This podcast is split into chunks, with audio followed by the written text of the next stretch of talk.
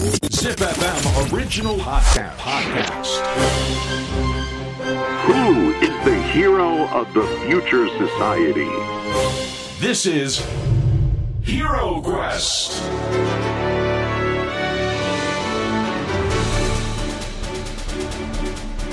ポッドキャストナビゲーター杉原杏里です小林玲奈です ZIPFM オリジナルポッドキャストヒーロークエストこのプログラムは社会の課題を解決し豊かな未来をデザインするヒーローを探す聞く冒険プログラムです。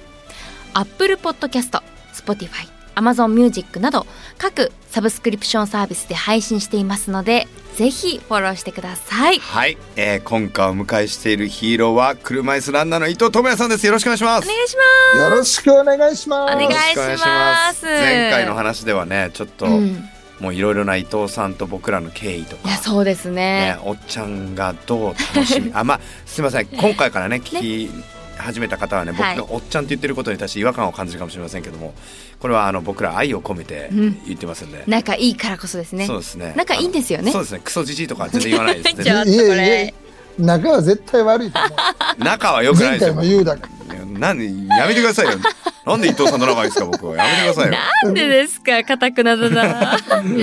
でもでも伊藤さんとい。えばですよ、はい。パラリンピックのほか、うん。国内外のレースで数々の成績を収められてきた、もう日本を代表する車椅子ランナーの方ですからね。本当プロ車椅子ランナーってうん。本当珍しいと思うんですけども、はい。伊藤さんその先駆けなんじゃないかなと思うんですよですよね、多分ね、うん、そうですね。多分、あの、プロ宣言という意味でしたのは僕が多分一番最初だと思います。ええそうなんですね。なので、まあ金メダルを獲得した北京もそうですし伊藤さん自身が歩んできたこの奇跡っていうのは今パラリンピックの業界ではすごく大きなうん。あの功績を残してるんじゃないかなとは思うんですけども、はい。まあ、前回、まあ、ちょっと神様のいたずらなんていう言葉を言いましたけども、うん去年行われた、はい。一昨年か、一昨年ですね。はい、2021年ですね、行われた時にですね僕らはまあ伊藤選手とチーム伊藤のメンバーは、まあ、万全の体制で臨んだわけですよ。はい。正直本当に伊藤さんに後でねちょっと伺いたいんですけども、僕らは金メダルしか見えてなかったんです。うん。でも前回のお話でしたように金メダルだけが目的ではないっていうのを掲げているので別に金メダル取れなくてもうん。うん。それはそれでいいんですけども、はい。でも見えてるっていうこのレースの考え方でいくと、やっぱ1位を取りに行きたいのではい。伊藤さんもそうですよねもちろん金見えてましたよね、あの、やっぱり僕らって、あの、練習でタイム分かるからね。ううんん。あの、大体どれぐらいで走れるっていうのはもう、普通に違ってもコンマ1秒、コンマ2秒なんで、はい。うん、普通に走れば金メダルは取れるっていうふうには思ってたよね。うん特に 400m は伊藤選手得意な距離なので、はい。まあ、そこにアジャストしたようなマシンの考え方セッティングとかで、もうマシン自体も当時僕あの F1 のアルファタオリのスポンサーパートナーやらせてもらってたので、はい。アルファタオリ側が好意でうん。伊藤さんのマシンをアルファタオリカラーにしてるんですよ。カラーリングも全部やってくれてかっこいい。めちゃめちゃかっこよかったよね。めちゃくちゃかっこいい、うんでもう本当ハニエル・デイズっていうアーティストの仲間たちがもう伊藤さんの曲をノンフィクションっていうのをはい書いてくれて、もう応援歌も出来上がうっわーすごい。てで、ワウワウのチームはうん。ドキュメンタリーを撮ってくれて、うん。であの読売新聞とかいろんな方たちがメディアの方たちがもうたくさん伊藤さんをいろんな側面から応援してくれたり、はい。まあ、チーム伊藤をそのどんどんどんどん取り上げていただいたりうんその中でパラリンピック開会式の2日前ですか？4日前。4日前か、うん。第一報は4日前。伊藤さんから連絡がありまして、うん。でその時僕その Honey L Days の恭平とはい。2人でご飯食べてたんですよ、はい。で僕が伊藤さんからだって言ってちょっと騒がしかったんで外出てそしたら「ちょっとアンリもしかしたらクラス替えクラスに関してのクオリフィケーションっていうかもう一回検査を受けなきゃあかんと。うん。でその時は伊藤さんどうですか？あのは T52 クラスの再検査ってだけぐらいで捉えてましたよね僕らね。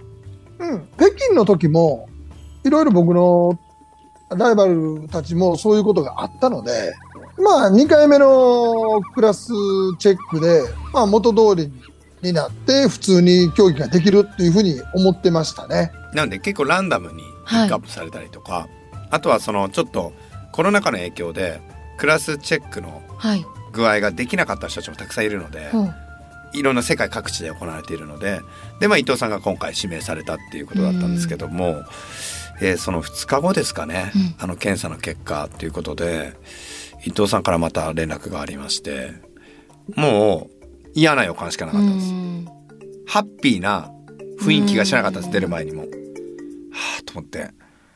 で出たらもう案の定から元気な伊藤さんが始まるわけですよ。アンリーあかんかったわーってやっぱり来たと思って。うんでまあまあ伊藤さんも本当まあ本当いろんな思いをね持って電話してくれたと思うんですけどどうですか？あの時の電話の。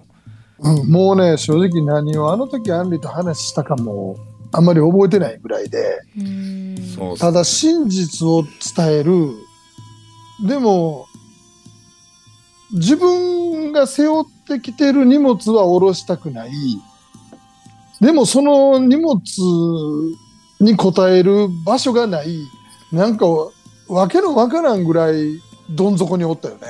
そうですね。だから、本来であれば52から53に上がるってことは、身体の具合が良くなってるっていうふうに、僕ら捉えるべきなんですけど、でもこんなこと2日前にあるのかなとか思って、確かにで、もう伊藤さんにはまあ僕は元気よく、いやまあ、なるようになれだから、とりあえず最大の努力しようぜって言って、まあ明るく。で、まあ伊藤さんは他のメンバーに連絡しなくていいよって言って、はい。で僕はあの北参道の駅からですね新宿まであの明治通りを歩きながらはい。普通歩かないんですけどそうですよね。距離ある。どうしよっかなと思ってあこれみんなにどうやって言おうかなっていうかみんな知らないんで実は金曜日の電話も誰にも言ってないんで僕。クラスチェックのことも、えー無駄になんかみんなに、あのー心配をかけてしまったらっていうことででまあそしたら僕もやっぱり仲間たちに言わなきゃなと思って連絡したらまあ10時ぐらいですかね。みんな集まってきて。で全員でもう泣くことはできるんですけど、うん。泣く以前に何かやることできないないかっていうことで、うん。もう全員が集まってもうありとあらゆる対策を考えようとない知恵もある知恵も含めて、でまあパラリンピックに関わってる方とか伊藤さんの病気って本当にそんなに良くなるのかとか医療チームとかも出てきて。でメディアの人たちももうキャッチしてるのででさっきお話ししたようにいろんな人たちが応援してくれたのでどういうことこれみたいな、うん。ありえないじゃんみたいなことになってメディアの人たちまで協力をえー。してくれる体制になって、ほんと一つになる瞬間だったんですよね。でまあ2日後にまたみんなが開会式楽しんでる時に、はい僕らは全く楽しくないわけですよ。うんうんうんうん出れるか出れないかもわからない状態なんでまあその当時はもう出れないから伊藤さん帰ってくださいって言われてたんですよ。うわもう選手村から出てください。であれは地獄ね。あれは地獄ね。うん。でもう伊藤さんはもうみんなの思いを背負っちゃってるからどうしようかっていうのでそれが記者会見が開かれてそれがテレビとかでも流れてたんですけどもまああの当時の伊藤さんの言葉を借りるんであればまあ一人で乗り越えられないこともみんなで乗り越えていきたいと思ってますってまだ諦めてませんみたいなことを言ってくれてでまあ僕らも全然諦めてないんですよ諦めは悪いチームなんでね僕らねあの、でもね、あの時アンディ覚えとるかな。あの、諦めの悪さが幸運をもたらすことなんて少ないとは思うけど、あの時さ、何かできるじゃんね、と。うんそれがその、何かわからんかったけど、何かできるだろうようんっていう言葉に僕はすっごいパワーをもらったよね。うんただ諦めて涙を飲んで笑って選手村を出ていくことだけが全てじゃないなっていうのはそこで初めてそうねうん、頭に浮かんだ言葉かな。だから僕はあのすごい不思議なもんであの時ちょっと幸せでもあったんですよ一方で。このチーム伊藤ってすげえなと思ったのは一人も諦めてなかったんで、へーあ本気でみんな取り組んできたんだなっていうのがすごく伝わった瞬間でもあってでまあ結果としてあの T53 という一つの上のクラス、うんうんうん、参加資格は本来ないんですけど走っていいよって言われてはい。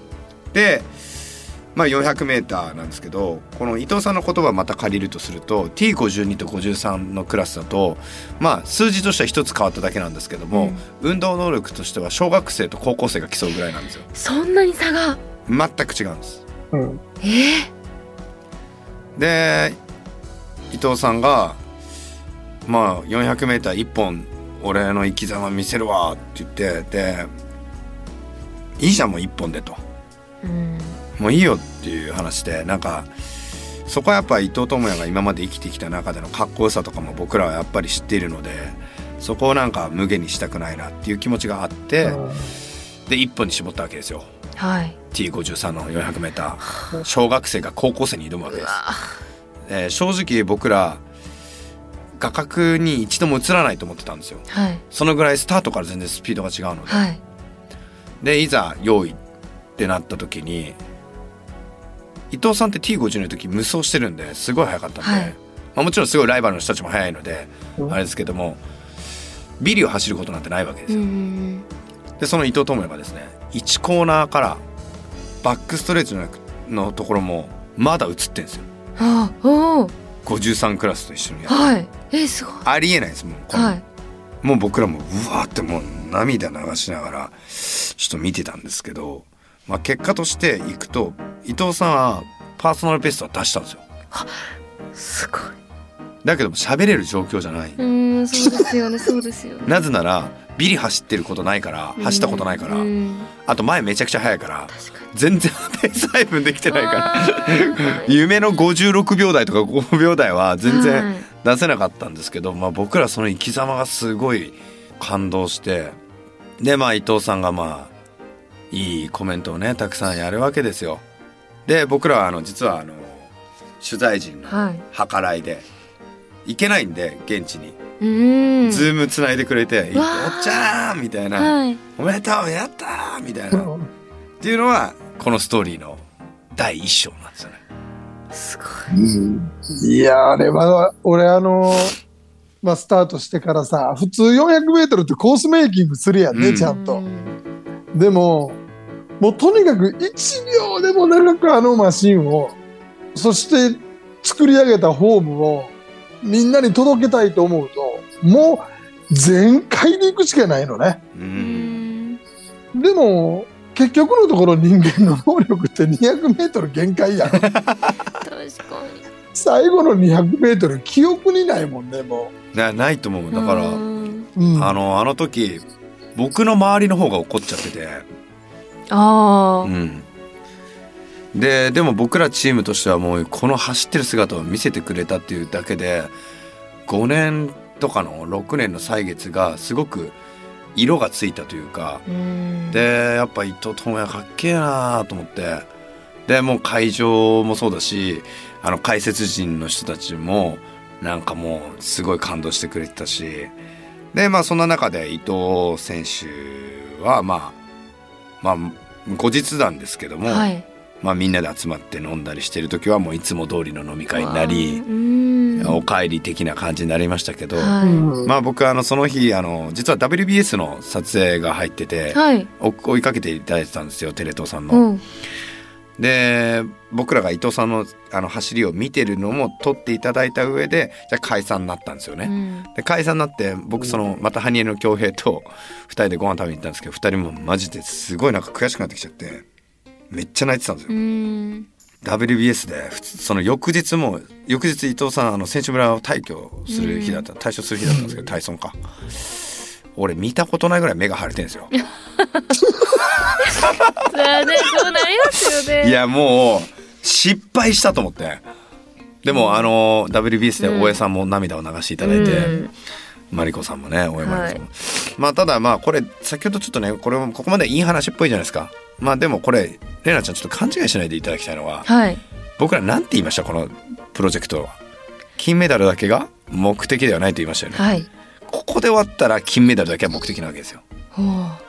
これは僕らの第一章ですよね伊藤さんね。第一章、もう始まってるね、第二章。うはわーすごい。い第二章っていうののは、はい。伊藤智也の体を分析することによって座ってる姿勢によって発揮できるパフォーマンスが違うっていうのを僕らは分かったわけですよ。うん。なので2019年から僕ら国立障害者リハビリテーションセンターと共同でフューチャーロボティクス fuRo というチームと手を組みながらみんなで、はい。その伊藤さんのそのセッティングってめちゃくちゃ手入力じゃないけどもアナログ的にやってたのを15個のアクチュエーターを使った要はモーターを使ってロボット化したんですよね。うわあすごいなので今までセッティングですげえ時間かかってきたのを5秒ぐらいできるようになっちゃったんですよ。でもそれは結構大きな一歩ですすごいすごいですよね伊藤さんあれね。あのーもうすごいいいという、もうすごいなんてもんじゃなくて、5秒もすれば、乗ってるポジションが変わるっていう。普通それ変えるためにマシンを直してって言うと2ヶ月3ヶ月かかるんですよ。うーんそれが5秒であの修正される。いくつものテストができますもんね。だからバレバレなんですけどではい。あとはその PT の方とかエンジニアの方たちも自分たちのアイデアを試してもらえるんですよ。なのでアイデアの可視化とか、はい。その自分の思いとかその知力とか知財とかが言語化されて可視化されていくので、うん。すごいいいツールなんですよ。でもこれ ADL 社はい。っていう一般の車椅子の人たちのためにって作ったんですけども、僕ら伊藤さんに引っ張られすぎててちょっとあのどちらかといえば SS01 と言われてるこのイイタリアの賞とかいろいろ取ったりしてるマシンなんですけども、シーティングシミュレーターはちょっと競技用に寄っちゃってたので今実はですね伊藤さんはまた分析が始まってるんですよ。次の次なるステップへのこれはもうアカデミアな部分も含めてはい、めちゃくちゃぶ また医療チームにめっちゃやられてます。もうね、ケチョンケチョンですよ。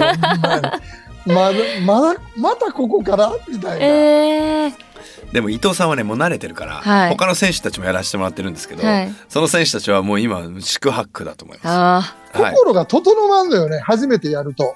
うん。あ、そうですよね。あの、自分の顔を出したらどんどん深めにはまるっていう、あの、スポーツマンが本来一番大事にする部分を捨てないといけないので、そうなんですよ。でまあ伊藤さんのもう本当に、まあ、いポッドキャストの中でね本当に残っちゃうのは嫌ですけどもこの人のすごいところって柔軟なんですよ。うーんこれねなのよね。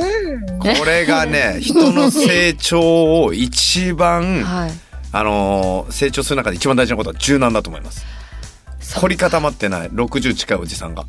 ねやっぱりこういろいろ経験されてるとどうしても凝り固まりがちですけれども、だってさレイナちゃん普通に考えてよ金メダリストがさ、はい。車椅子レーサー作ったことないさ若造うんうん。にさ、違いますよって言われたらさ普通カチンとこない？いや来ますよ。だって俺はこれで来たんだからって自分の実績もあるしって思いますもんそうでもそれを、まあ、カチンと来てもちゃんとぶつかって、でそういうものを全部2人で壊してこう2人っていうかチームで壊してこう、っていうなってで今はシミュレーター第2号機のベースポって言われてるのができてこれ HCR でへ去年出したんですけどもそれはもう完全に一般の車椅子ユーザーとかが対象になってるマシンができてそれも完全にオートメーション化されてしかもデータがそこで集まってアルゴリズムがつにもを用いてパーソナライズされていくっていうのがなので僕らの旅全然終わってないんですよ。ずっと進み続けてるんですね。そうなんですよね。これ何勝まで続くのかね。いや3章か4章やろうと思うんですけど。いやおっちゃんが長生きしてもらわないと困るけど。本当に。アルピニストの三浦さんやないそうなんですよ。なのでまあそういうような中で僕らはまだまだ全然諦めてなくて、うん。あの僕らが作りたい未来っていうのはもっともっと先にあって、うんでかっこいいは正義っていう話をしてるぐらいなんで、はい。やっぱ物はかっこよくなきゃいけないし。うん。伊藤さんどうですか？なんか RDS とやって面白かったですか？いや、あの、RDS とや、ここまでやってきて、うん。やっと僕は RDS の門の前に立ったかなっていうぐらいの感覚なのね。うん。今からもっともっと多分素敵なことに出会っていくんやろうなっていう、もう期待しかないというか、これが未来っていうものを行けば必ず見せてもらえるので、その未来に向かっていくストーリーの中に自分自身というものがほんの少しフックでかかってるだけなんかも分かれへんけれども、一緒におれることは本当素敵なことやなと思うのでね。何？あの僕は動するやん、いやいや、ほんまやねんで。それはちょっと俺も悔しいで、うん、実際な。あの、息は全否定から始まる朝を迎え、夜にちょっと褒められて、今日も一日ご苦労さんやったね、伊藤さん、その年で。って褒められんの？そこだけ？やねん。あとまた次の日になったら全員否定から始まるねんけど、でもなんかそのデータがね、いつかいろんな人たちの役に立つことを期待すると、うんすごいワクワク感が止まらんってめ感じちゃかな。くちゃわかります。だってさ普通で言ったらなんか60歳とかになるとさ周りはさ、お年取ってきたよねとか言うけど、うん。全然これからの社会ってそんなんじゃないから、確かに。うん。でもう言い方が正しいかわからないですけど白髪のおっちゃんが走るねうん。車椅子レースに関して、こんなに多くの人たちが携わってうん。真剣に戦うってはいうん心震えるよね。震えます震えるね。